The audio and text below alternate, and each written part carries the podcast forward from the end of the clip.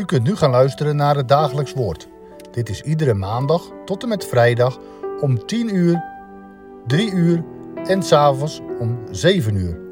Deze meditatie wordt verzorgd door dominee Veerman.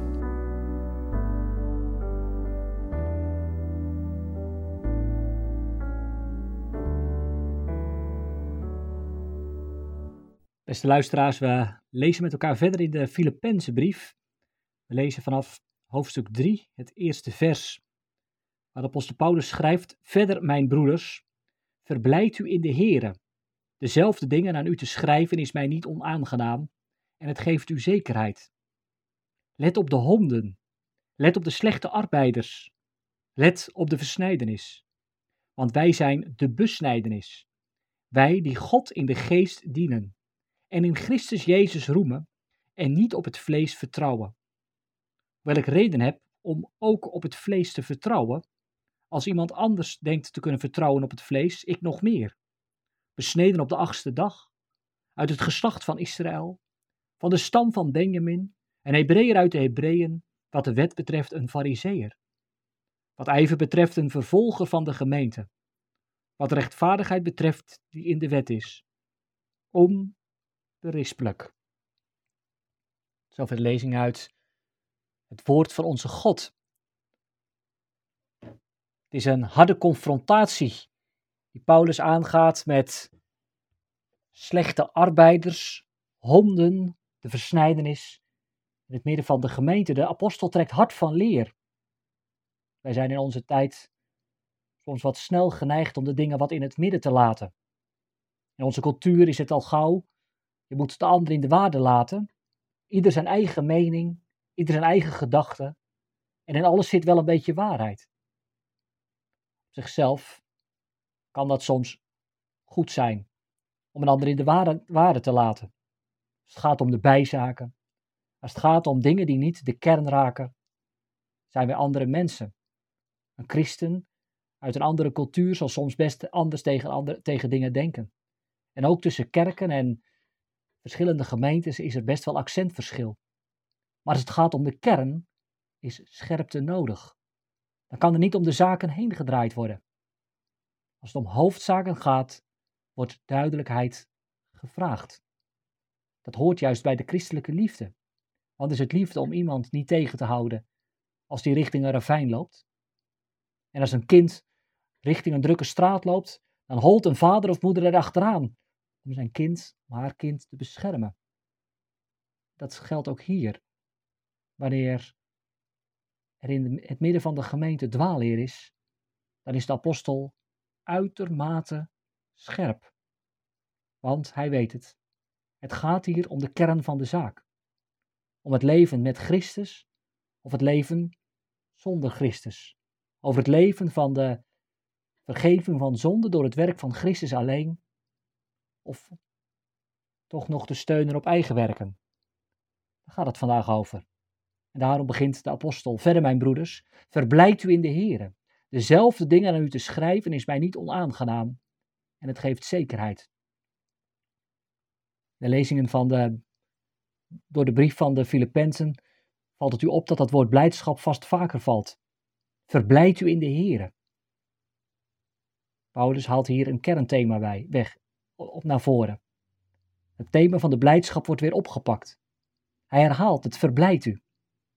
Blijdschap, dat is een kern in het christelijke leven. Blijdschap vanwege het verzoenend werk van Jezus Christus. Blijdschap omdat de Heer een God is die niet loslaat wat zijn hand begon. Blijdschap omdat Hij opgestaan is. Deze blijdschap mogen we ook delen.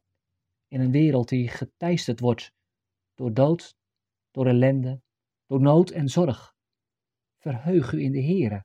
Zoek je blijdschap in Hem. En dan is het niet onaangenaam om dat te herhalen. Dat geeft juist zekerheid. Kernpunten van het geloof, die mogen herhaald worden. Blijdschap geeft zekerheid. Blijdschap ook als vrucht van de geest. We lezen erover in Galaten 5 vers 22. Dat het de geest van God is, die blijdschap laat proeven. En als de geest blijdschap werkt, dan ondersteunt dat het geloof. Zekerheid. Paulus hij wenst dat de broeders van de gemeente toe. Geloofszekerheid, omdat er blijdschap te vinden is in Jezus Christus. Na die blijdschap benoemd te hebben, gaat Paulus spreken over een aanval die hij aantreft in het midden van de gemeente. Pas op, let op. Drie keer zegt hij het. Let op, let op, let op. Let op de honden, let op de slechte arbeiders, let op de snijdenis. Paulus, wat bedoel je hiermee? En waarom deze zo scherpe woorden? Honden zijn woorden die je ook wel aantreft in de werken van Luther, Calvijn. Als zij spreken over het kwaad in hun dagen, als zij spreken over de verdraaiing van het woord van God door de kerk in hun tijd, dan hebben ze het ook over honden, slechte arbeiders. Honden, dat is een verwijzing naar onreinheid. Dwaalleraars, die menen het onderscheid te weten tussen rein en onrein. Het zijn zelf onreinen, die de gemeente afvoeren van en wegtrekken bij het volbrachte werk van Christus. Let op de slechte arbeiders. Tweede kwalificatie die Paulus geeft aan hen die het werk van Christus verwarren. Slechte arbeiders. Dan gaat het over ambtsdragers. In het midden van de gemeente. Zou het vandaag kunnen toepassen op predikanten en ouderlingen. Wanneer zijn wij een slechte arbeider? Wanneer zijn wij dienaren die het werk van de Heer tegenstaan? In de kern zou je kunnen zeggen. Als de gemeente gewezen wordt op zichzelf, gewezen wordt op de eigen kracht en niet op het werk, het enige werk van Jezus Christus. Dan is een predikant, dan is een ambtsdrager, een ouderling, diaken, een slechte arbeider. Wij zijn geroepen om die ene naam aan te prijzen. Eén naam is onze hoop. Eén grond heeft Christus kerk. Jezus Christus. Hij alleen. In kruis en opstanding. En een slechte arbeider. Die houdt daarvan weg. Die wijst niet op de Heer Jezus. Laatste wat Paulus zegt, let op de versnijdenis.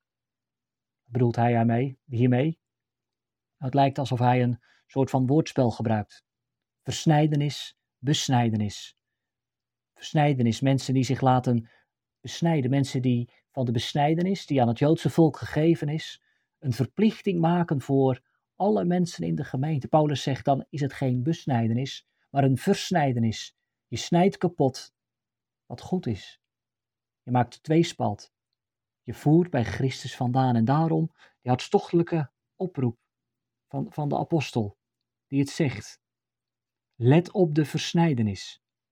En roem niet op het vlees. Want wij zijn de besnijdenis, zegt hij dan. Wij die God in de geest dienen en in Christus Jezus roemen. En niet op het vlees vertrouwen. Daar wordt het eigenlijk nog een keer samengevat. En dan zien we ook de kern van het probleem.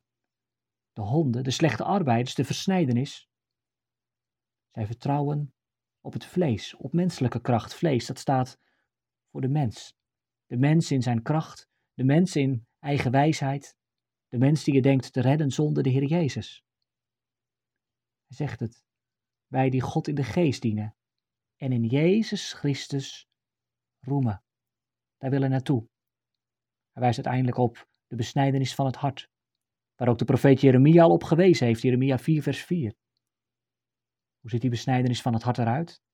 Nou, dat is het dienen van God in de geest. De Heilige Geest laat ons God dienen. De Heilige Geest maakt je leven tot een tempel van de Heer. Het tweede wat daarbij hoort is in Jezus Christus roemen. Niet roemen in de manier hoe je de wet houdt. Niet stipt de wet volgen en denken op die manier tot God op te klimmen. Maar leven van het werk van Jezus Christus alleen. En dan niet op het vlees vertrouwen. Dat is waar hij een streep onder zet. Vertrouw op Christus alleen. En Paulus, hoe sta je daar zelf in? Als het nou gaat om die dwaalleraren in de gemeente, is het misschien zo omdat je zelf niet stipt bent? Of dat je iets te verbergen hebt over je achtergrond? Nou, Paulus, hij zegt het. Nee, als het nou gaat over kracht die er in de besnijdenis ligt, als het gaat om het roemen op eigen werken, als het gaat over het roemen van de afkomst en achtergrond, dan heb ik genoeg om in te brengen. Besneden op de achtste dag. Uit het geslacht van Israël, van Benjamin. Wat de wet betreft een fariseer, zo iemand was ik. Maar ik heb het ontdekt. Het is schade en rek.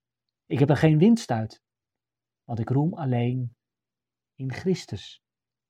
Wat de wet betreft, onberispelijk, op de manier van de fariseeën, maar Paulus, hij heeft het geleerd. Met die tollenaar, waar Jezus over vertelt in de gelijkenis.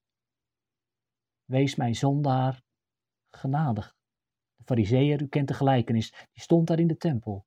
Die roep, die noemde wat er goed bij hem was. Ik heb de wet gehouden. Ik ben zoveel beter dan die tollenaar. Paulus heeft het ontdekt. God rechtvaardigt. De tollenaar die tot hem komt met lege handen. Want wat eerst voor Paulus winst was, dat is later geworden.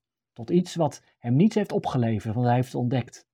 Er is leven alleen door Jezus Christus. Zullen wij ook vandaag op de honden letten, op de slechte arbeiders, op de versnijdenis, op alles wat ons wegtrekt bij het volbrachte werk van de Heer Jezus. Dat betekent niet dat Paulus hier oproept om onrein te gaan leven. Dat betekent niet dat Paulus hier zegt: het maakt niet uit of je nou een Jood bent.